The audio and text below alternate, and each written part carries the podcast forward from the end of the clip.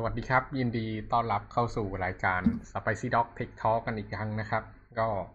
ช่วงนี้ ผมว่าเราคงจะห่างหายวันจันทร์กันไปอีกวันหนึ่งเพราะผมติดประชุมทุกทุกวันจันทร์เลยครับ ก็รายการวันนี้นะครับ ก็เราก็กลับมากันเหมือนเดิมสามคนนะครับ ก็มีผมแก๊ปนะครับ แล้วก็มิวกับนิว เราจะมาคุยกัน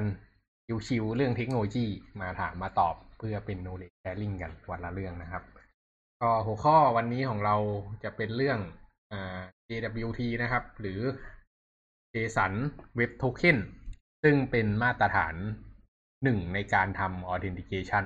นะครับ ที่ได้รับความนิยมมาก ๆ เลยในช่วงหลังเนี่ยก็วันนี้ก็จะมาคุยกันว่าเออมันมันคืออะไรเนอะแล้วก็ทำไมมันถึง ได้รับความนิยมมันทำงานยังไง use case มันอยู่ที่ไหนอะไรพวกเนี้ยครับ ก็ ก็เดี๋ยวมาเริ่มกันเลย อืม เริ่มไงดีนะ อืม โอเค เปิดโพยกัน ครับ ก็ JSON Web Token นะครับ หรือ JWT เนี่ย ก็ช่วงหลังเนี่ยก็ได้รับความนิยมสูงขึ้น สูงขึ้นเรื่อยๆ ก็เนื่องจาก เอ่อเนื่องเนื่องจากเหตุผลหลาย ๆ อย่างนะครับ ก็อ่า อันที่หนึ่งก็คือ JWT เนี่ย มันทำงานแบบเขาเรียกอะไรอะเป็นแบบ stateless ได้ด้วย อืม ก็เข้าใจคำว่า stateless stateful กันอยู่แล้วใช่ไหมอืม stateful เนี่ยก็คือ เวลาเราต่อไปที่เซิร์ฟเวอร์เนี่ย เวลาจำ credential มันจะจำไว้ข้างใน database หรือจำไว้ข้างในไฟล์ของเซิร์ฟเวอร์นั้น ถ้าเกิดเวลาที่เราสเกลเครื่องออกไปหลาย ๆ เครื่องมันจะมีปัญหา แต่ถ้าเกิดเป็น stateless เนี่ย มันจะสามารถ validate ข้อมูลในตัวมันเองได้เลย ซึ่ง JWT มีคุณสมบัติอย่างนั้นทำให้เราสามารถสเกลเซิร์ฟเวอร์ horizontal ออกไปได้แบบสบายใจ อืม ก็ JWT นะครับ ก็ทีเรียกทีทีแรกเนี่ยก็ทำเป็นเรื่องเล็กๆอะ่ะ ไม่ได้เหมือนเขาจะทำมา POC กันซะได้วยซ้ำแล้วทำไปทำมามันเวิร์กอืม ก็เลยถูกไปบันทึกไปเป็นมาตรฐาน RFC 7519นอะก็ ถูกรองรับได้ด้วย IETF รู้จักไหม อืม Internet Engineering Task Force นะครับ ก็เป็นอ่าอีกอีกค่ายหนึ่งที่คอยกำหนดมาตรฐานต่างๆของโลกอินเทอร์เน็ตนะครับ อืม ก็หน้าที่หลักๆของ JWT เนี่ย ก็คือมันก็เป็นโทเค็นแหละ อืม ก็มันเอาไว้เคลมว่า อ่า ข้อมูลที่ส่งกันเนี่ย มันไอ โทเค็นที่ส่งเนี่ยมัน valid ตัวอย่างนะครับ สมมุติครั้งก่อนเราก็คุยกันเรื่องอ่าการส่งคุกกงคุกกี้กันแหละ ถูกปะการส่งคุกกี้เวลามันทำงานเนี่ยอ่า client request ไปที่เซิร์ฟเวอร์เซิร์ฟเวอร์เนี่ยก็จะ generate ค่า random หรือเป็นค่า UUID หรือเป็นค่า n o u s อะไรก็ตาม กลับมาให้ client ทางคุกกี้แล้ว client เนี่ยก็ใช้ไอ้ค่านั้นนะในการส่งไปเป็นโทเค็น เพื่อ validate ว่าตัวเองเป็นใครนะครับ แต่ว่าอ่าเวลาที่มันจะ validate ว่าเป็นใครเนี่ย มันจะต้องเอาไอ้ค่าโทเค็นตรงนั้นอะไป look up ข้างใน database ก่อน หรือไป look up ข้างใน session ซึ่ง session มันก็คือ database นั่นแหละ อืม ทีเนี้ยก็สังเกตว่า พอมันเป็น database ปุ๊บเนี่ย มันก็จะมี มันก็จะต้องมีฐานข้อมูลเนอะอืม แล้วทีนี้ถ้าเกิด เซิร์ฟเวอร์จะทำ horizontal scale แอปพลิเคชันเซิร์ฟเวอร์จะทำ horizontal scale ออกมาเป็นหลาย ๆ ตัวเนี่ย มันก็ต้องแยก database ทำให้เป็น centralize ขึ้นมา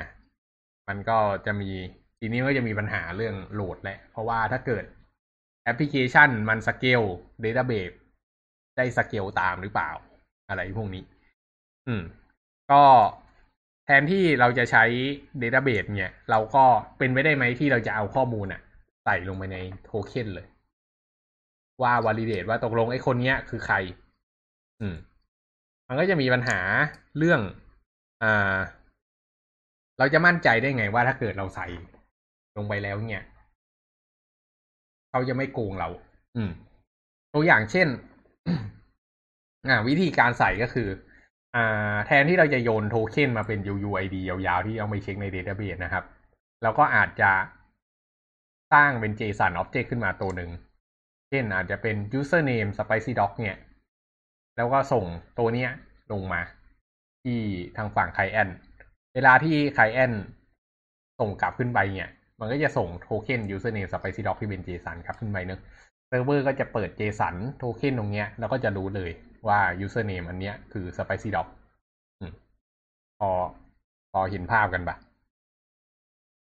โดยที่ไม่ต้องไปต่อ database ครับ ครับ อืมแต่ปัญหาก็คือสมมุติวันไหน ผมอยากจะปลอมตัวเป็นเมลเงี้ย แล้วรู้ว่าเมลใช้ username เมลผมก็แค่เปลี่ยน spicy doc เป็นเมลเนอะอืม แล้วก็ยิงขึ้นไปก็จะปลอมตัวเป็นเมลได้ทันที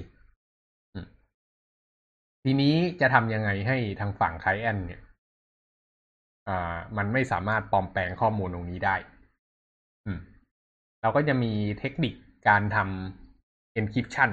ขึ้นมาใช้นะครับ ซึ่งอของ JWT เนี่ยก็มีทั้งมี encryption ทั้งสองทั้งทั้งสองตัวเลย ขึ้นอยู่กับใช้ยังไงก็คือมี symmetric กับ asymmetric นะครับ ซึ่งส่วนใหญ่เขาใช้ asymmetric กันเนอะอืม ทีนี้ลองมาดูการทำงานกันบ้าง อืม แทนที่เราจะให้ user มันอ่านข้อมูลตรงๆ เนี่ย ทางฝั่งเซิร์ฟเวอร์ครับ อาจจะมีคีย์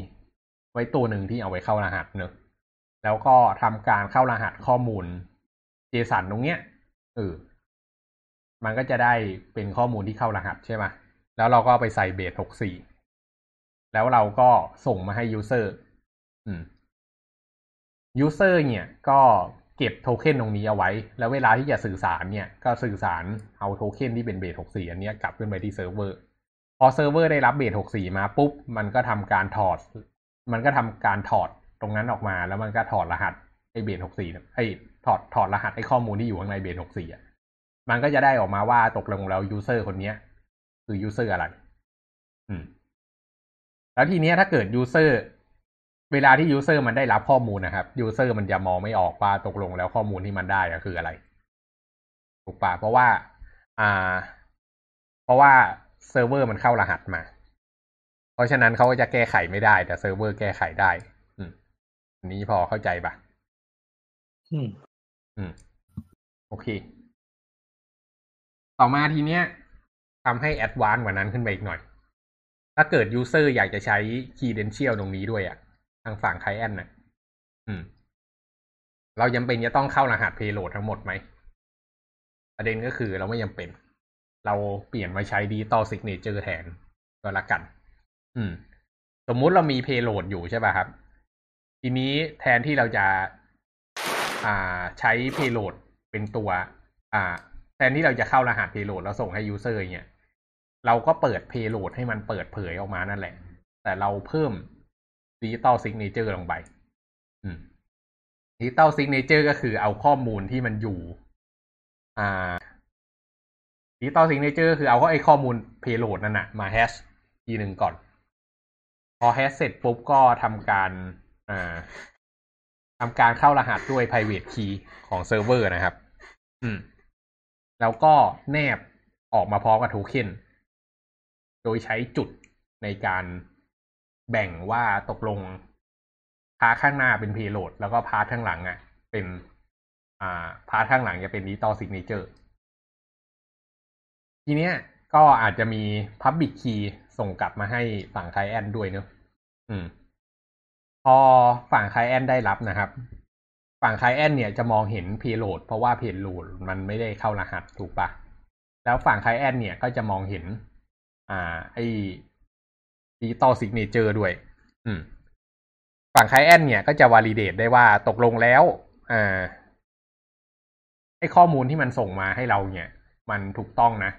มันถูกเข้ารหัสมาจากเซิร์ฟเวอร์นี้จริงๆ เพราะว่าฝั่ง client จะต้องถือ Public Key ของเซิร์ฟเวอร์ด้วยเนอะอืม ก็ทำการ validate payload กับ digital signature ที่ได้มา แล้วฝั่ง client อาจจะอ่าน payload แล้วเอามาใช้ อย่างเช่น เราอาจจะต้องการแสดง username ที่มุมขวาบนของเว็บไซต์เนี่ย ก็ไม่มีความจำเป็นจะต้องไป request ที่เซิร์ฟเวอร์เพื่อหาว่า ตัวเราคือใคร ก็อาจจะใช้ข้อมูลจาก JSON ว็บโทเค็นตรงนี้ได้เลย จริง ๆ อันนี้ยังไม่ถึงขั้น JWT นะ แต่เป็นคอนเซปต์ว่าเออเราไปดึงข้อมูลจาก payload ได้ อืม อันนี้ก็คือขากลับลงมาเนอะส่วนขากลับขึ้นไปเวลาที่จะ request เนี่ย ก็อย่าลืมเอา JWT แนบกลับขึ้นไปด้วย พอแนบกลับขึ้นไปปุ๊บเนี่ยไอ้พวก payload มันต้องเหมือนเดิม digital signature เหมือนเดิม พอเซิร์ฟเวอร์มันได้รับไปปุ๊บเนี่ย มันก็จะ validate ได้ว่า อ๋อ ตกลงอันนี้เป็นของมัน เพราะว่ามันก็สามารถ validate ด้วย public key ตัวเองได้ โอเค อันนี้พอเข้าใจไหม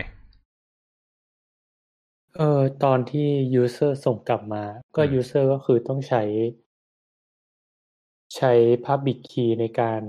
signature กลับไปเหรอ ไม่ user ไม่ยัง user จะต้องไม่ทำอะไรกับโทเค็นเลยครับ อ่านได้อย่างเดียว คือคนที่ generate JWT มาให้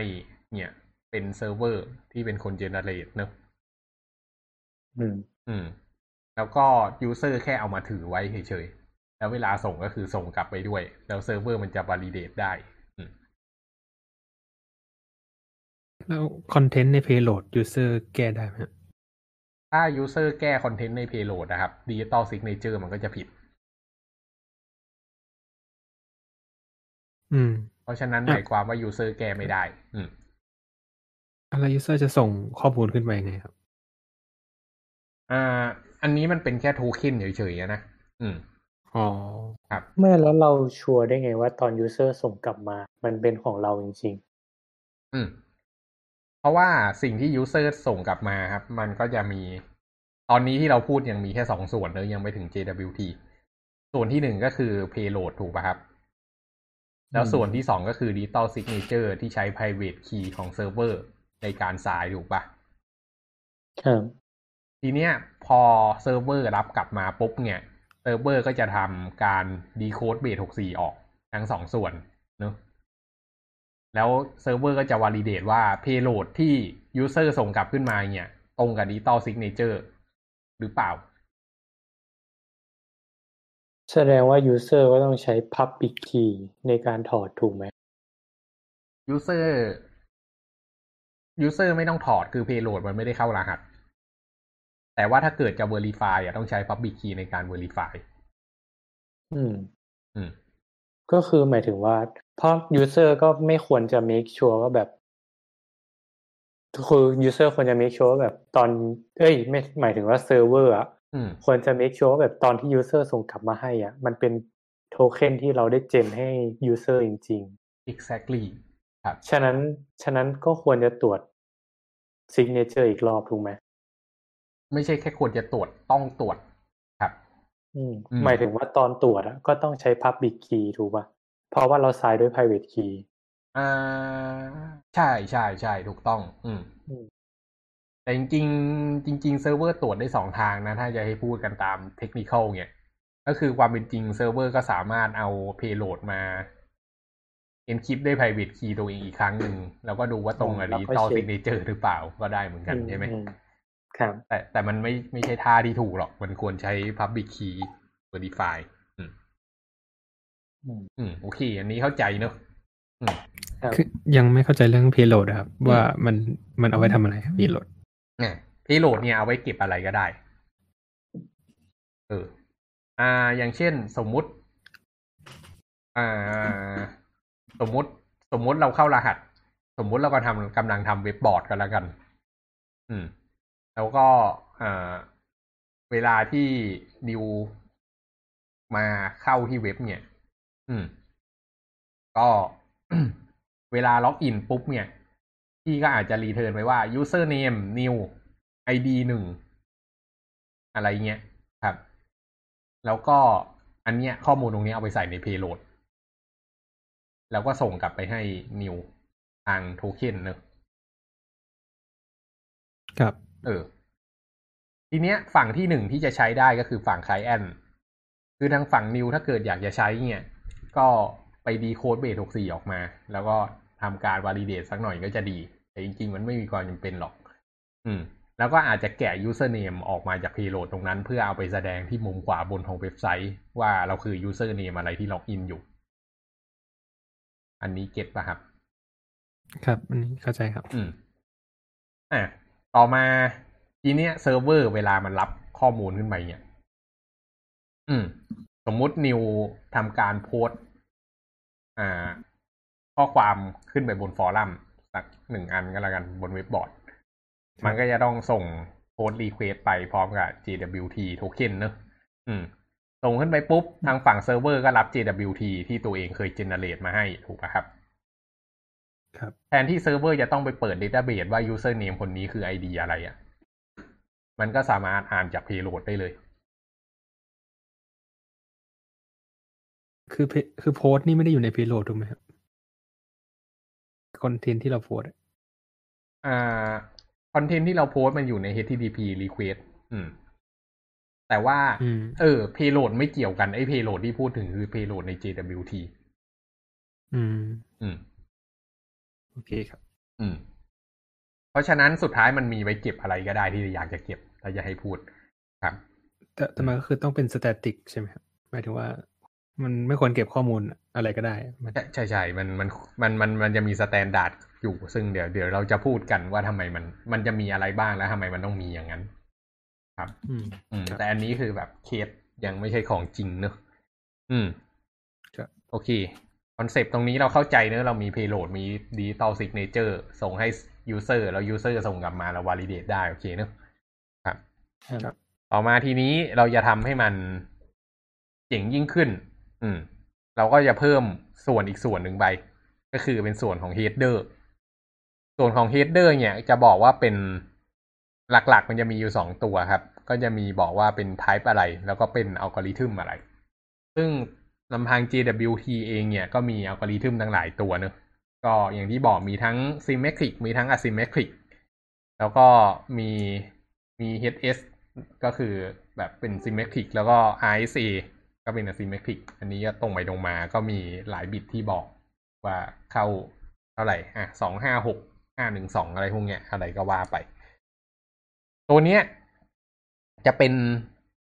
พาร์ทแรกของ JWT JWT จะมีสาม part นะครับ อืม part ที่หนึ่งก็คือตัว header ตรงเนี้ยแหละ ที่บอกว่าตกลงแล้วมันใช้อัลกอริทึมอะไรแล้วเป็น type อะไร เพื่อที่ว่าจะได้รู้ว่าข้อมูลหลังจากนั้นน่ะ จะต้อง verify ด้วยด้วยด้วยด้วยได้ด้วยวิธีอะไร อืม ซึ่งแต่ละ part นะครับของ JWT เนี่ย มันจะเป็น JSON แต่ว่ามันจะถูกเข้ารหัสด้วยเบส64อ่ามันจะถูก encode ด้วยเบส64ทำไมต้องถูก encode ด้วยเบส64เพราะว่าเวลา format JSON เนี่ยลองสังเกตดูมันจะมีพวก double quote อะไรพวกนี้ถูกไหมครับ ถ้าเกิดเราเอา double quote ไปใช้เนี่ย บน URL อะไรพวกนี้มันใช้งานไม่ได้ อืม แต่ว่าถ้าเกิดเราเอาไปใช้ใส่เบส64ปุ๊บเนี่ย มันก็จะเป็นแบบสตริงตัวเล็กตัวใหญ่ เป็นตัวเลขปกติ มันจะมันจะส่งข้างบน URL ได้ด้วย มันจะอยู่ในฟอร์แมตที่ดีกว่า แล้วก็เอาไว้ป้องกันข้อมูลด้วย อืม จริงๆมันป้องกันอะไรไม่ได้หรอกแค่อ่านยากขึ้นครับ แล้วก็แต่ละส่วนนะครับสามส่วนเนี่ย มันจะถูกแบ่งด้วยจุด อืม เพราะฉะนั้น JWT เนี่ยจะมีสามส่วนก็จะมีสองจุดนี่โอเคเนอะอ่าก็ส่วนแรกคือ header ผ่านไปแล้ว ส่วนที่สองนะครับก็คือ data อืม data หรือ payload นั่นเอง ก็ ทีเนี้ย มันก็ยังมี standard ของมันอยู่ อืม ซึ่ง standard เนี่ยเขาก็จะมีพวก issuer ก็คือบอกบอกว่าใครเป็นคน generate อ่า JWT ตัวนี้ อย่างเช่น อ่า server อ่า server A เป็นคน generate ก็ใส่ลงมาได้ subject ว่าเป็น JWT ของอะไร audience ว่าใครเป็นคนใช้งานนะครับ ก็ไอ audience ตัวเนี้ยก็อาจจะเก็บ ID ของ user หรืออาจจะเก็บ username ของ user อืมแล้วก็สิ่งที่สำคัญมาก ๆ เลย ก็คือ expiration time อืมสังเกตดูว่าไอ้เมื่อกี้ที่เรายกตัวอย่างกันตอนแรก โทเค็นที่เรามีอะมันไม่มีหมดอายุถูกปะหมายความว่าสมมุติวันไหนที่พี่ไปขโมยโทเค็นของนิวมาได้สำเร็จเนี่ยพี่ก็จะสามารถปลอมตัวเองเป็นนิวได้ตลอดไป อืม ครับ ทีเนี้ยอะมันก็จะมีปัญหา อืม เพราะฉะนั้นเวลาที่ใช้ JWT เนี่ย ก็ต้องกำหนด expiration time มาว่าจะให้ expiration time เท่าไหร่ ถึงจะหมดอายุนะครับ ไม่ใช่ว่าโทเค็นนี้จะใช้งานไปได้ตลอดกาล อืม เวลาที่ request ไปเนี่ยเซิร์ฟเวอร์อะ ถ้าเกิด implement JWT ดีๆเนี่ย แล้วอยากจะไม่ให้ user หลุดอะ ก็ต้องมีการอ่า generate ออกมาใหม่ให้กับ user นะครับ เพื่อ extend expiration time ออกไป อืม แล้วก็อีกตัวหนึ่งที่น่าสนใจเหมือนกันก็คือ not before แต่ไม่ค่อยได้เห็นใช้เหมือนกัน not before ก็คือ โทเค็นอันนี้ห้ามใช้ก่อนถึงวันเวลานี้ อืม บางทีมันอาจจะมีการ generate token ขึ้นมาแล้วมีการโกงเวลาขึ้นอะไรเงี้ย เออ ก็ถ้าเกิดเซตตัวนี้ก็คือทำให้ อ่า สามารถ generate token ในอนาคตได้หรือว่าไว้กันการโกงเวลาได้อะไรประมาณนั้น ครับ แล้วก็มี IAT นะครับ ก็คือ issue at ก็คือ อ่า เรียกว่าอะไรอะโทเค็นอันนี้ถูก generate มาเมื่อไหร่ แล้วก็ JTI ก็คืออ่า JWTID อะไร อันนี้ไม่เคยใช้เหมือนกันไม่รู้คืออะไร ครับ นี่ก็คือส่วนที่สองก็คือส่วนของ payload อืม พอเข้าใจยังว่า payload มีไว้ใส่อะไร อืม ครับ ครับ อืม แล้วก็ส่วนสุดท้ายนะครับ ก็คือส่วนของ signature เนอะส่วนของ signature ก็คือเอา payload เนี่ย มาทำ digital signature แล้วก็ทำการอ่าไซเบสหกสี่แล้วก็แนบไปเป็นส่วนสุดท้าย อืม ทีเนี้ย เวลาที่อ่าเราเอาโทเค็นทั้งสามก้อนเนี้ยมารวมกันมันก็จะเป็น string เน่าๆ dot string เน่าๆ dot string เน่าๆเนี้ยเออเราก็จะเอามา validate ได้ว่าตกลงแล้ว payload อันเนี้ยมันถูก generate ออกมาถูกต้องจริง ๆ อืม โอเคเนอะครับครับอะโอเค ทีนี้คำถามก็คือ JWT มันดียังไง อืม JWT มันดีอย่างนี้ สมมุติเราทำเว็บแอปพลิเคชันนะครับ ซึ่งเราก็รู้อยู่แล้วว่าตอนนี้มันต้องเป็น horizontal scale ที่มีแอปพลิเคชันเซิร์ฟเวอร์หลาย ๆ ตัวทำงานร่วมกันนะครับ เรื่องหนึ่งที่เราต้องเข้าใจก็คือ เวลาที่เราเข้าไปที่โดเมนโดเมนหนึ่งเนี่ย มันจะถูกกันได้ไปด้วยสิ่งที่เรียกว่า load balancer load balancer เป็นเซิร์ฟเวอร์ตัวหนึ่งที่เป็น proxy ที่มันจะยิงต่อเข้าไปหาแอปพลิเคชันเซิร์ฟเวอร์ข้างหลังทำไมเราต้องแบ่งแอปพลิเคชันเซิร์ฟเวอร์หลายตัวเหตุเนี่ยก็เป็นเพราะว่าแอปพลิเคชันเซิร์ฟเวอร์มันประมวลผลเยอะ อืม แล้วถ้าเกิดโหลดมันมาเยอะๆถมไว้ที่ตัวเดียวเนี่ยเซิร์ฟเวอร์มันก็จะล่ม เพราะฉะนั้นเราจะกำหนดไว้ว่าเซิร์ฟเวอร์เนี้ยรับได้แค่อ่า let's say อาจจะยี่สิบ concurrency ถ้าเกิดมันมากกว่านั้นจะต้อง spawn เครื่องใหม่ขึ้นมา load balancer จะเป็นคนจัดการตรงนี้ให้ อืม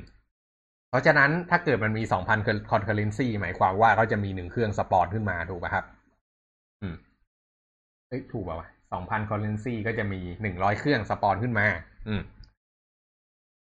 ทีเนี้ยอืมมันก็จะมีการ join database กันอืม พอ application server มัน scale database ต้องสเกลตามเหมือนกันถูกปะอ่า ประเด็นมันมีอยู่ที่งี้ บางทีอะ เรา บางทีเราไม่สามารถสเกลแอปไอ้ database server ได้ขนาดนั้น แล้วก็งานงานหนึ่งที่มันมีการใช้งานเยอะมากเลยก็คือการ authenticate user เนี่ยว่า user ที่คนเขาเข้ามาตรงเนี้ย มันคือใคร อืม วิธีการเช็คถ้าเกิดเราเป็นระบบแบบ state stateful เนี่ย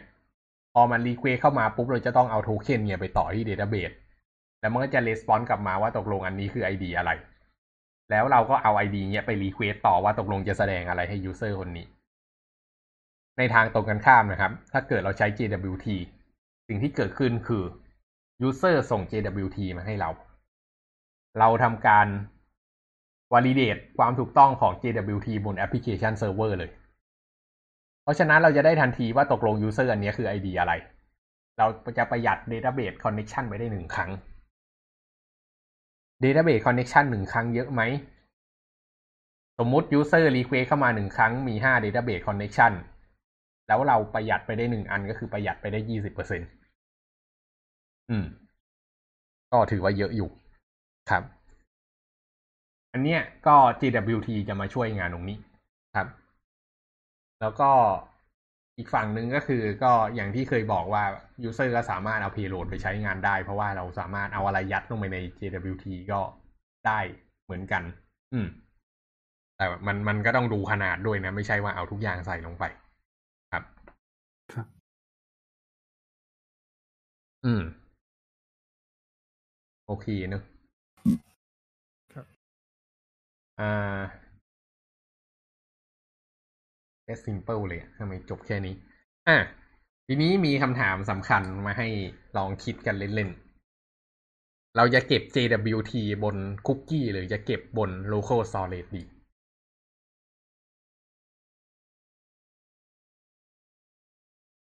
อืมน่าจะเป็น local ไหมครับทำไมครับ อืมเพ ราะคุกกี้มันจะมีวันหมดอายุไหม จริงๆ JWT มันก็ควรมีวันหมดอายุอยู่แล้วปะถ้ามันมีสองที่มันจะแปลกๆแบบแตกครับสมสมอืมสมแบบคุกกี้หมดก่อนแต่ JWT ยังไม่หมดเนี่ยอ้าวหายดิ อ๋อเนี่ยครับ เพราะฉะนั้นหมายความว่าเวลาเราเซตคุกกี้เราก็ต้องเซตให้มัน ให้มันยาวเท่า JWT เนอะใช่ใช่อืมถ้าจะเก็บในคุกกี้ ครับอืมอาจจะคิดว่าเก็บที่ไหน อืมแต่แต่มันผมใจหนึ่งอะคิดว่าเก็บในคุกกี้ อืมอืมเพราะว่าอะไรทำไมถึงอยากเก็บในคุกกี้ เพราะว่าโดนมันพี่แก๊ปหลอก มันต้องส่งไป อะโดนโดนพี่แกัมหลอกเหรอมันต้องถูกแล้วเหรอหมายถึงว่ากลัวโดนพี่แก๊ปหลอกเหรอแบบดูไม่อ๋อไม่มั่นใจเฮ้ยเดาเล่นๆนึงไม่ไม่ได้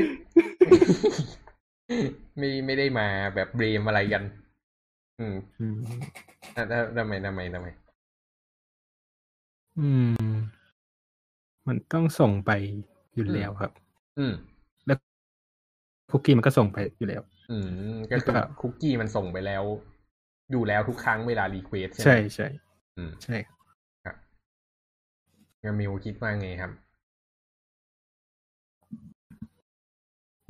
คิดว่าคุกกี้เหมือนกัน อืม อืมมัน ไม่รู้สิ รู้สึกว่า local storage มันยุ่งยากอะอืม โอเค ก็ อืม อันนี้เป็น คำถามเป็นเป็นเป็นเรื่องที่ไม่มีไม่มียังไม่มีถูกไม่มีผิดนะ อืม ก็เป็นเรื่องที่ถกเถียงกันมาหลายปีแล้วว่าตกลงเราควรจะเก็บที่ไหนดี อืม ก็ถามว่าปกติเขาเก็บกันที่ไหน ถ้าเป็น front end developer อะที่เป็น อ่า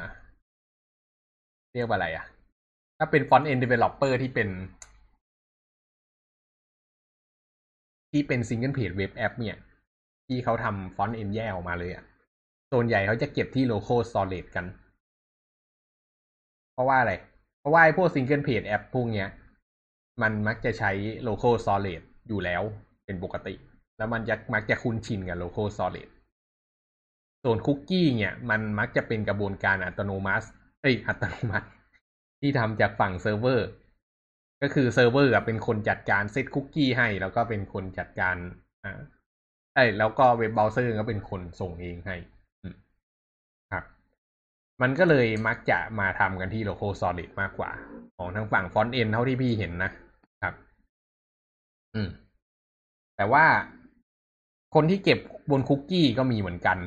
แต่พอมาเก็บบนคุกกี้แล้วเกิดอยากจะเอามาใช้งานเนี่ย มันก็จะต้องมีโค้ดอีกตัวหนึ่ง ซึ่งมันก็ทำได้แหละ ไม่ได้มีปัญหาอะไรคือ JSON มันไอไอ JavaScript มันก็อ่านคุกกี้ได้ อืม ก็เลยมีกันทั้งสองค่าย อืม ปรากฏว่าเมื่อล่าสุดนะครับ ก็ได้ไปทำงานเคสหนึ่ง ที่เป็นเว็บเว็บแอปพลิเคชันที่มีแต่ back end นั่นก็คืองานของมิวนั่นเอง ตัวเครดิตสกอร์ครับ อันนั้นก็ใช้ เอ่ออะไรนะ อันนั้นก็ใช้ GWT เหมือนกันปะหรือเปล่าวะใช่งานนั้นทีนี้วีโทษทีหมายถึงของที่ผมทำเหรอ อืม ที่มันมีการล็อกอินอ่าอ่าอ่าอ่าไม่เป็นไร ครับ ก็คืองี้มันมีเอางี้ก็แล้วกัน มันผมเล่างี้มันมี มันมีการอยากจะใช้ JWT แต่ว่ามีแต่ web back end อะ อืม ทีเนี้ยพอมันมีแต่ web back end ขึ้นมาปุ๊บมันไม่สามารถใช้คุกกี้ได้ คือมีแต่ web back end หมายความว่าทุกๆ request ที่เรา request ไปเนี่ย มันจะ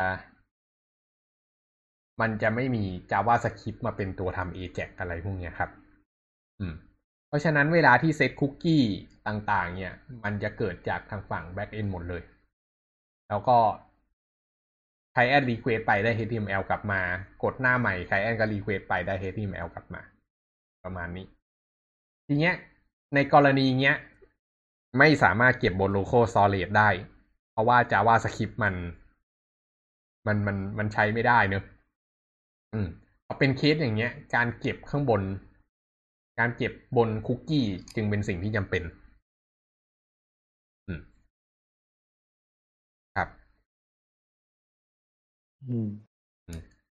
มันก็จะสามารถใช้งาน GWT กับที่มีแต่ฝั่ง backend ได้ เพราะฉะนั้นถ้าเกิดถามพี่ตอนนี้พี่ก็เลย prefer เก็บที่คุกกี้มากกว่าทีแรกเคยคิดว่าเก็บที่ local storage แล้วมันจะปลอดภัยกว่า แต่ความเป็นจริงแล้วก็คือไม่เลย ไม่ได้มีประเด็นเรื่อง security ใด ๆ ครับ อืม เก็บที่ไหนก็ไม่ปลอดภัยเหมือนกัน ถ้าโดนปล้นเว็บเบราว์เซอร์ไป ครับ อืมโอเคจบแล้ว มีคำถามอะไรเกี่ยวกับ GWT ไหมครับอืม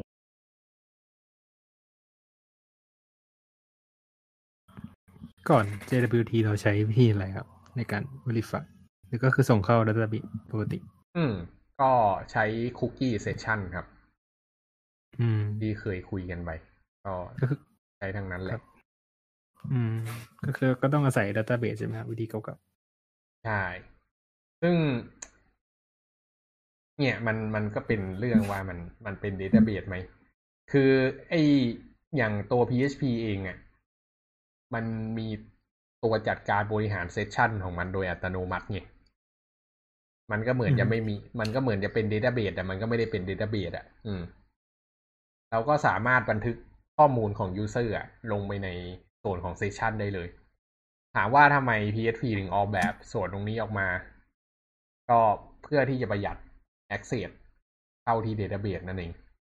อืม คือ PHP สามารถมี cookie session ได้โดยไม่จำเป็นต้องมี database ครับๆคือทำที่ front end server อย่างเงี้ยเหรออะไรนะ คือมันก็อยู่ที่ front end เงี้ยแหละ front end server อะไรเงี้ยครับ front end server คืออะไรนะหมายหมายถึงว่าการทำของ PHP ครับ อืม มันคือทำฝั่ง front end ใช่ไหมครับ ไม่คุกฟอนฟอนไอ PHP คือ back end สิ อ๋อ PHP เป็นเออครับใช่ใช่ใช่ใช่เพราะฉะนั้นมันไม่ได้มีความจำเป็นจะต้องส่ง ส่งข้อมูลเกี่ยวกับ user ออกมาให้ user เลยอะ่ะ มันแค่ส่ง โทเค็นยุบยับมาให้ user ก็พอ แล้วก็ไป map ให้ได้ก็พอว่าตกลงอันนี้คือ session ของใครอืมครับอืมอืมอืมอืมแล้วอย่างนี้ถ้า วันหมดอายุมันจะเก็บไว้ในในด้วยกับโทเค็นใช่ไหมครับ วันหมดอายุจะเก็บกันไว้ด้วยกับโทเค็นใช่ไหม ใช่ คือมัน มันอยู่ด้วยกันใช่ไหมครับวันหมดอายุของ JWT ใช่ปะใช่ใช่จะอยู่ข้างใน payload ของ JWT เลยครับ ใช่ใช่อืมแนบอยู่ข้างในโทเค็นเลย แล้วก็เพราะฉะนั้นมันจะถูกล็อกอยู่ข้างใน digital signature ด้วยเนอะไม่สามารถเปลี่ยนแปลงได้ อืม เพราะฉะนั้นคนที่จะเปลี่ยนแปลงวันหมดอายุได้เนี่ย ก็คือก็ก็ก็ gen ใหม่จากทางฝั่งเซิร์ฟเวอร์ ก็คือเซิร์ฟเวอร์สามารถ extend อายุของโทเค็นได้นั่นเองอืม อืมพอ extend ปุ๊บ digital signature ก็จะเปลี่ยนถูกด้วยใช่ไหมครับใช่ครับ ใช่อืมอืมมันมีแบบที่ไปอ่านมามันมีอืมที่บอกว่า ส่งโทเค็นผ่าน header authorization นี่คือยังไง อืม นั่นก็คือ default ไง คือ คือเวลาที่เราทำการยิง API ต่างๆ เนี่ย แล้วเราต้องการแล้วโดยเฉพาะระหว่างเซิร์ฟเวอร์ครับ เราจะใช้ HTTP server เอ้ยเราจะใช้ HTTP header ในการอ่าส่งพวกโทเค็นต่างๆเนอะก็คือมันจะมี HTTP header ตัวหนึ่งชื่อ authentication เออ เราก็เอา JWT token นะใส่ไปข้างในเนี้ย แสดงว่าอีกเซิร์ฟเวอร์อีกตัวก็คือต้องรู้กันว่าแบบต้องไปดึง header ตัวนี้ออกใช่ไหม ใช่ มันเป็นมาตรฐานของมันอยู่แหละ ที่เขาจะรู้กัน คือพี่จะบอกเรื่องหนึ่ง คือ JWT เนี่ย ที่เราพูดมาทั้งหมดใน session เนี้ย มันใช้ client server ใช่ปะ่ะ อืม ครับ แต่เคยคิดไหมว่าเซิร์ฟเวอร์ยิงกับเซิร์ฟเวอร์มันมีคุกกี้ไหม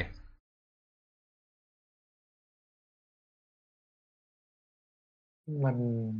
มันไม่ไม่ดีเพราะว่ามันเออไม่มีที่เก็บ ใช่ใช่เซิร์ฟเวอร์กับเซิร์ฟเวอร์มันไม่มีคุกกี้ เพราะฉะนั้นเซิร์ฟเวอร์มันไม่ได้คุยกันด้วยคุกกี้ครับ เขาก็เลยใส่ไปใน HTTP header แทนอืมทีเนี้ย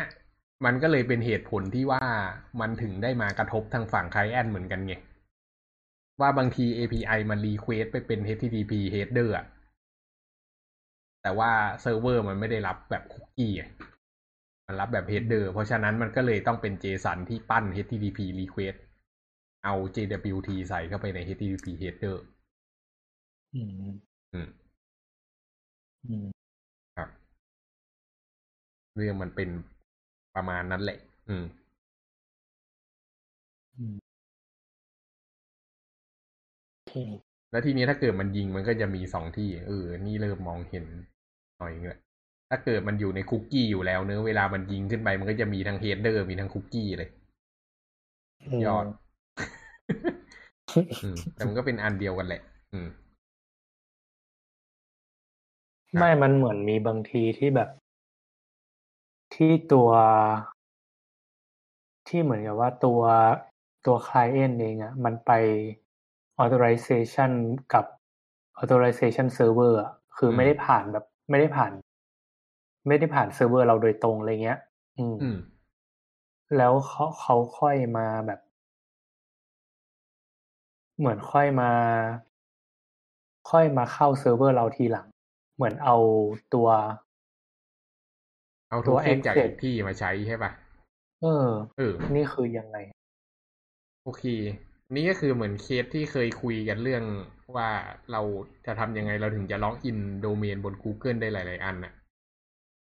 หลายๆโดเมนโดยใช้โทเค็นเดียวอะครับ อืม ก็คือมันก็ต้องเข้าไปที่ไอเซิร์ฟเวอร์ที่ authen แน่ๆเนอะที่เป็นตัวครับ generate token อืม ทีเนี้ยไอเซิร์ฟเวอร์นั้นมันก็จะรีเทิร์นโทเค็น JWT มาให้เราถือ แล้วสมมุติเราจะไปเข้าที่ Gmail หรือเข้า Google Drive เราก็ต้องส่งโทเค็นนี้ขึ้นไปใช่ปะครับครับแล้วไอ้โทเค็นตัวเนี้ย มันก็จะ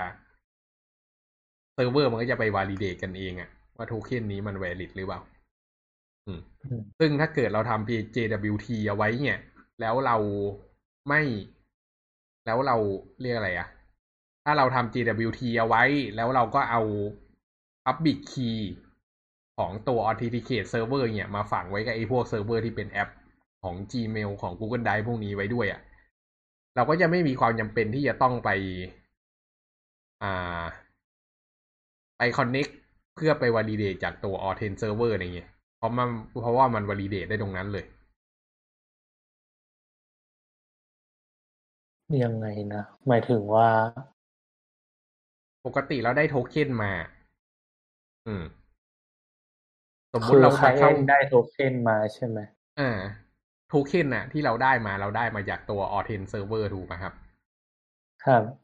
อืม เสร็จแล้ว สมมุติเราเข้า Gmail ครั้งแรก Gmail ยังไม่รู้ว่าเราคือใครถูกปะครับ เราก็เลยส่งโทเค็นไปด้วยพร้อมกับ request เนอะพอ Gmail อืมได้โทเค็นนี้ไปปุ๊บ Gmail ก็ยังไม่รู้จักว่าโทเค็นนี้คือของใครไง มันก็เลยต้องไปต่อที่หลังบ้าน ไปหา Authent Server เพื่อเอาโทเค็นอันนี้ไปถามว่าตกลงไอ้นี่มันคือใครวะอืม อืม เพราะฉะนั้นมันจะต้องมี connection ไปหา a u t h e n Server หนึ่งทีที่หลังบ้านเนอะแต่ถ้าเกิดเราใช้ JWT อะ แล้ว Public Key ของ a u t h e n Server ถูกเซตไว้ข้างใน อ่า Gmail Server เนี่ย พอมันได้ JWT token ไปปุ๊บเซิร์ฟเวอร์ของ Gmail เนี่ยก็สามารถ validate ความถูกต้องของโทเค็นได้เลยถูกปะแล้วมันก็รู้เลยว่าคือใครไงไม่หมายถึงว่า Gmail อะต้องถือ อ๋อใช่ถือก็คือ public ใช้ key public key อืม เพื่อ validate ใช่ไหมใช่อืม อืม อืม แต่มันก็ต้องคือมันต้องถือ public key ของ Authent server ถูกปะหรือ Public Key ของ Audience ใช่ครับ ใช่อันนี้ก็ต้องแลกกันที่หลังบ้าน อืม ซึ่ง Public Key ไม่ได้เป็นความลับอะไรอยู่แล้วแหละ อืม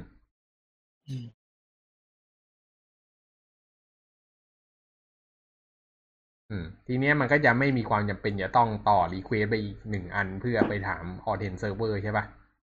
อืม อืม เนี่ย จิ๋งจิ๋งจะตาย ครับพี่ว่าแม่งโคตรจิ๋งเลยอืมมันจะประหยัดอืมคอนเน c ชันไปได้เยอะมากเลยอะอืมที่คำถามอะไรอีกไหม่เอ่ยอืมไม่มีแล้วครับ ก็ดังนั้นวันนี้เรื่อง JWT เราก็จบกันไปเพียงเท่านี้แล้วกันครับ แล้วก็ครั้งหน้าเรามาคุยกันว่า how computer is working inside นะครับ เปลี่ยนเปลี่ยนโหมดออกจาก security กันบ้าง มีแต่เรื่อง security กันมายาวนาน อืม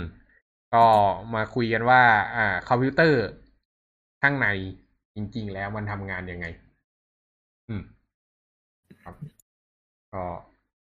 เราอาจจะได้จับแต่บนเมาส์คีย์บอร์ด แล้วก็จอภาพเนอะ แต่ทีนี้จะลงไปดูกันข้างในว่าตกลงแล้ว สัญญาณไฟฟ้ามันเกิดขึ้น แล้วเป็นทุกอย่างมาดิสเพย์ให้เราเห็นได้ยังไงก็วันนี้ก็จบกันไปแต่เพียงเท่านี้ครับ สวัสดีครับ สวัสดีครับ สวัสดีครับ